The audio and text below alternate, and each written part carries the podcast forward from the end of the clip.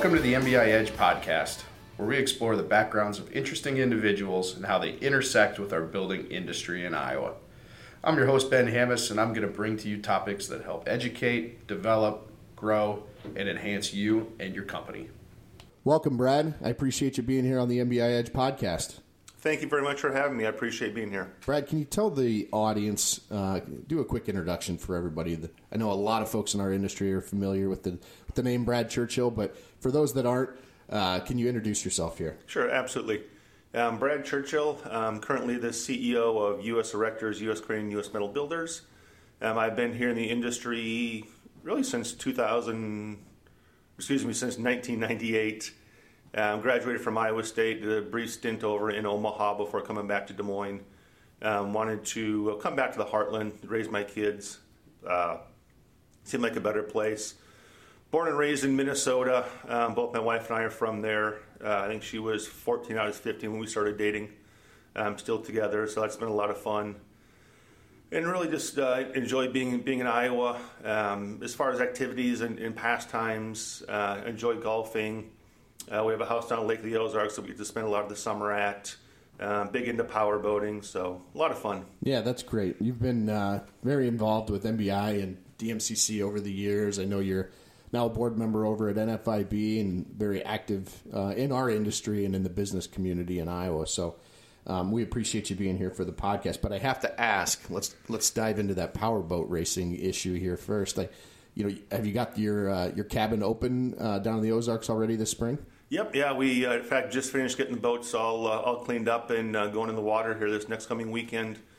Um, like I said, I was born and raised in Minnesota, lived on a lake all my life. Um, it's a little bit of a struggle to live in Iowa. There's not a whole lot of water here, but when I got into business in 2004, uh, one of my goals was to own a boat that'll do 100 mile an hour. okay. And currently we're at 112, and we're going to push it from there. So is that right? Yep. And wow. we've also been fortunate. We sponsor uh, Billy Allen, um, who's a uh, boat racer. He races on the uh, OPA circuit, okay, offshore power boats. Okay. Sponsored him now for three years, and he is just coming off a world championship uh, last November in Key West. Wow! So it's been a lot of fun to be involved with him, go to the races, and uh, a lot of horsepower. It's a lot of fun. So you're riding these boats with him, or just nope. sponsoring? I am sponsoring. Okay. Um, okay. I've I've actually taken the taken our race boat um, we, we, ran it down Lake of the Ozarks, middle of the day on July 5th. Um, you know, waves coming from every which direction, and we're running 100 some mile an hour, absolutely out of control. It was a ton of fun. How many other boats are doing that on the Ozarks? Um, in Ozarks, if, if you don't know, it's probably the powerboat capital of the world. There's probably more powerboats down there than any other lake in the country. Did not know that. Yep, um, a massive amount of uh, of speed and horsepower. Um, our neighbor actually has set the record the last six years uh, for the shootout, the big race down Lake of the Ozarks, around 210 to 215 mile an hour. Oh my God! So they just close down part of the lake so that they ensure Yep. the safety of everybody. They flag it off in some way. Yep. and- They uh, shut down about a five mile stretch. Um, it's, it's the fourth weekend of August. It's the single largest uh, unsanctioned boat race in the world. okay. You know, they pack anywhere from probably five to 6,000 boats on Saturday, all rafted up. And uh, the race boats just essentially run a three quarter mile course, just one after another, all day long. So 112 miles an hour. That's your personal Yes. record. For how long? How how long of a distance are you going 112? I was probably running about five or five, six miles. Wow. We- We'll take it out first thing in the morning. The lake doesn't uh, lend itself very much when you get a lot of boat traffic. Yeah. Um, it's just not safe to be running those speeds, but run a lot in the morning, especially uh, during the week as well. That's incredible. So, I know you're an Iowa State grad. Mm-hmm. Um, were you civil or were you uh, civil engineering? What, what what major were you at Iowa State, and how did you get into construction then? Okay.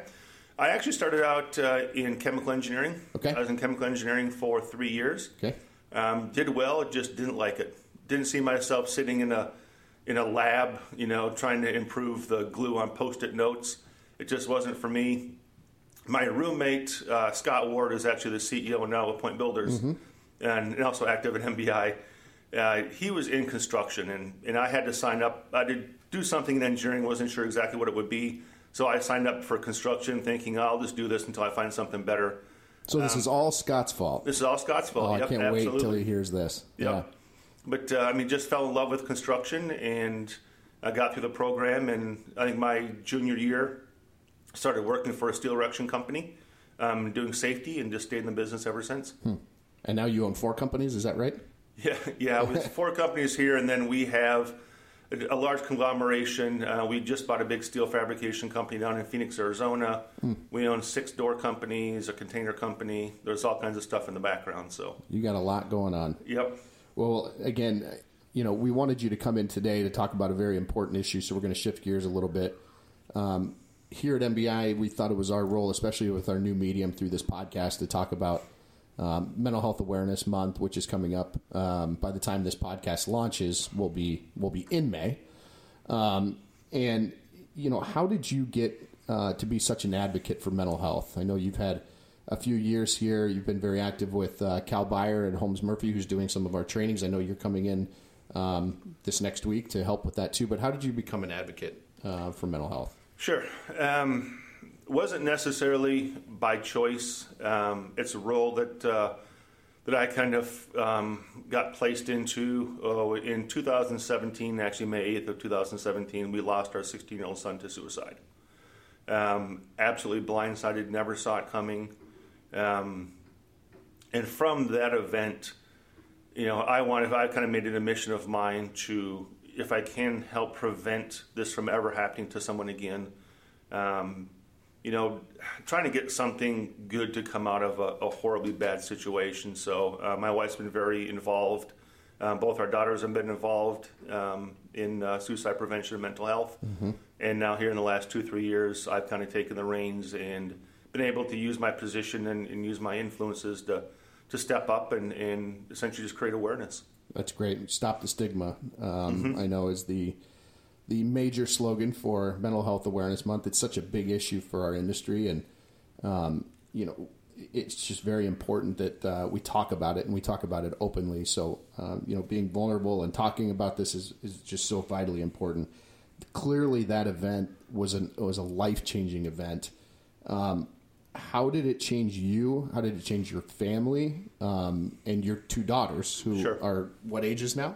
Um, our oldest daughter is 25. Okay, Um, at the time uh, when Trevor passed, she was a freshman at Mizzou.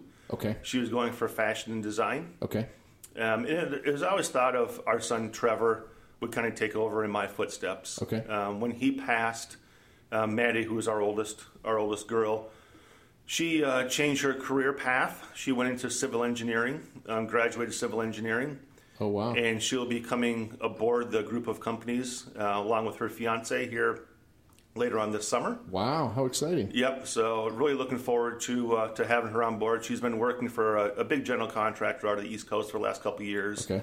Um, she's actually a project manager over on Harrah's Casino over in Columbus, Nebraska. Wow. So So you're bringing her home. bringing her home. Yep. All right, good deal. And then our youngest daughter, who was had always thought she was going to be a veterinarian. Um, after this event happened, she's now gone into psychology. Um, wants to actually wants to do like employee benefits. Um, I think her.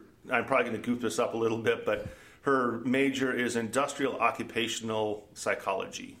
Industrial occupational psychology. Very Yes. specific. Yes, and I'm not sure exactly what it is. I think in layman's terms, it's basically uh, employee retention as far as like an HR type position. Sure. It just sounds fancy. Yeah, it's got a great name. Yep.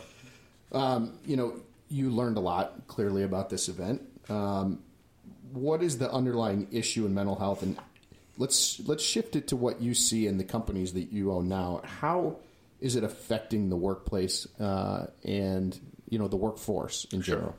There's a lot of issues out there that, that really need to kind of be brought to light. One is uh, workers are exhausted. You know, I see it. I myself am. It's been a tough three years. You know, since COVID, um, everyone's doing more for more with less. Um, you know, trying to trying to push push the limits. Um, it's hard to find employees. It's hard to find good employees. That takes a toll on on absolutely everybody. Um, there's also a link between mental health and business outcome.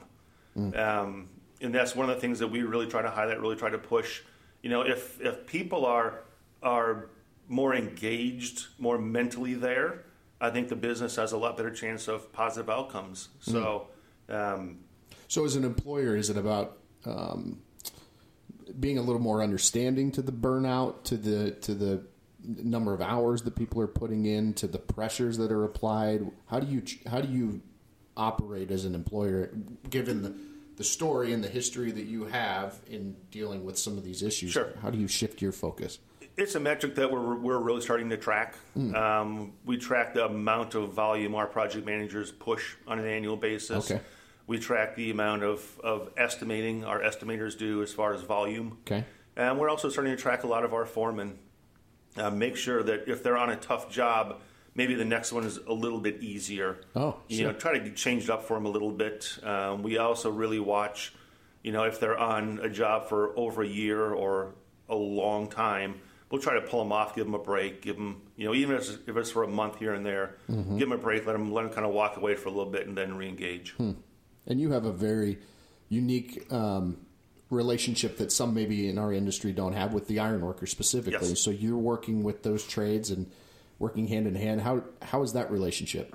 Um, I, I absolutely love it uh, here, and this is probably a little bit before um, before uh, we lost Trevor, but um, I'd say probably for the last ten years I've been working with the International Iron Workers Union out of DC Okay. To kind of promote the business. Um, that shifted a little bit here in the last five years.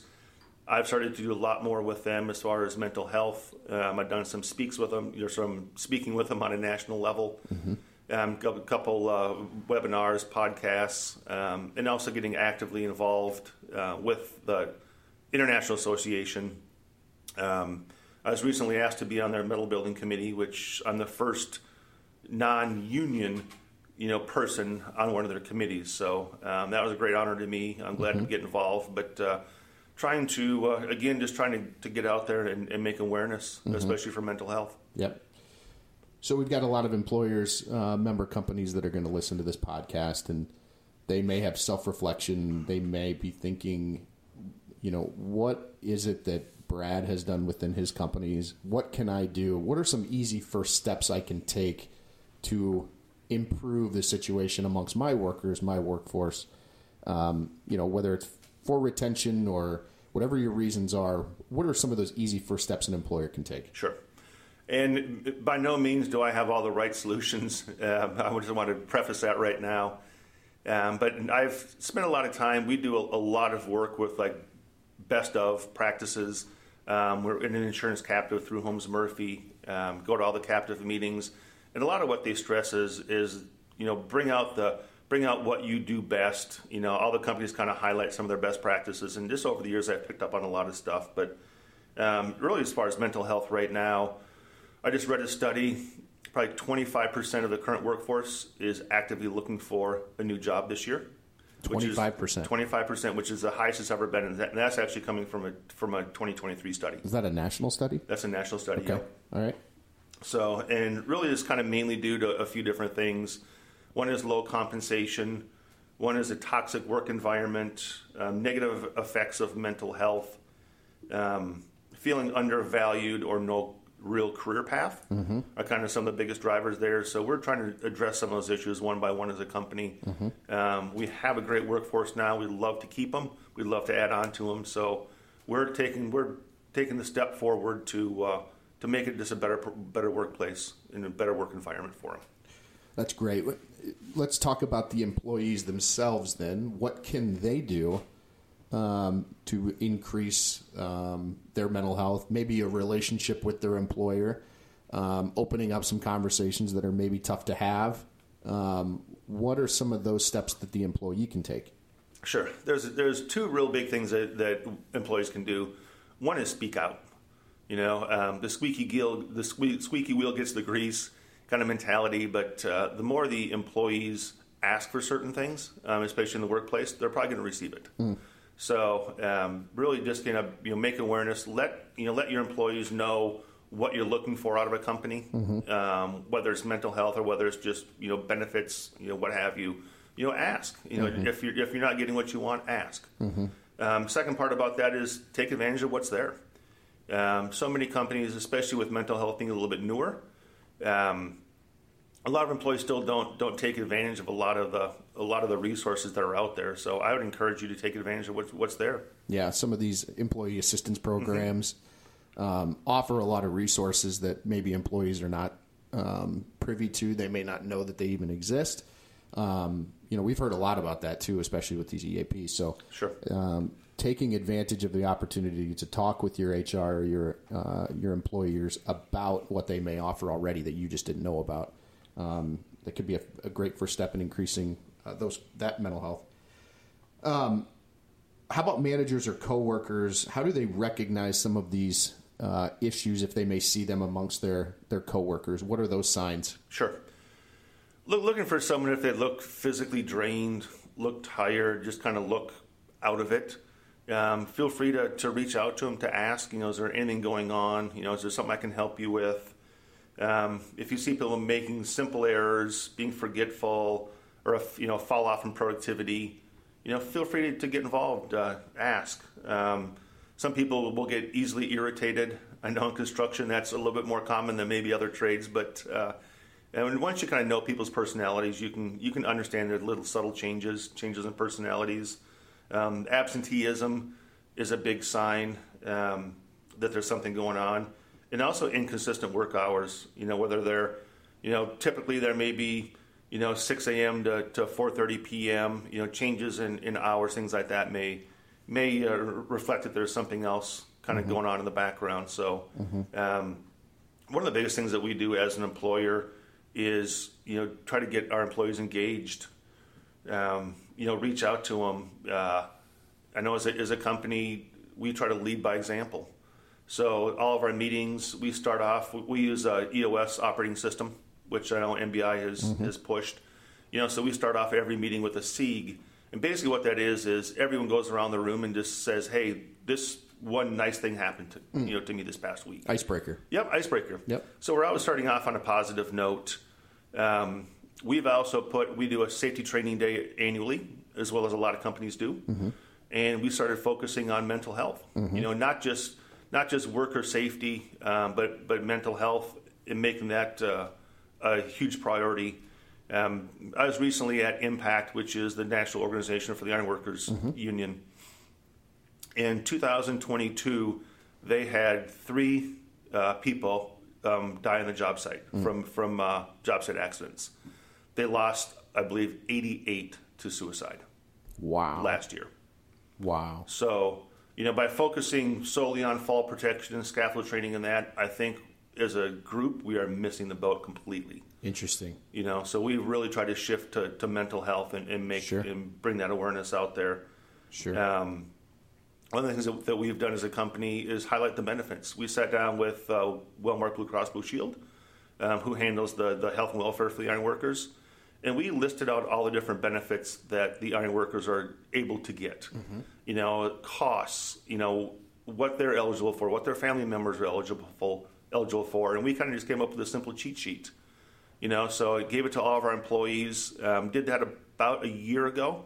Um, it's been amazing the number of people that have come back and asked, "Hey, do you have a copy of that form? Hey, can you send me a copy of that form?" So, it kind of made, just made it very easy for them to get the access that they need to to help.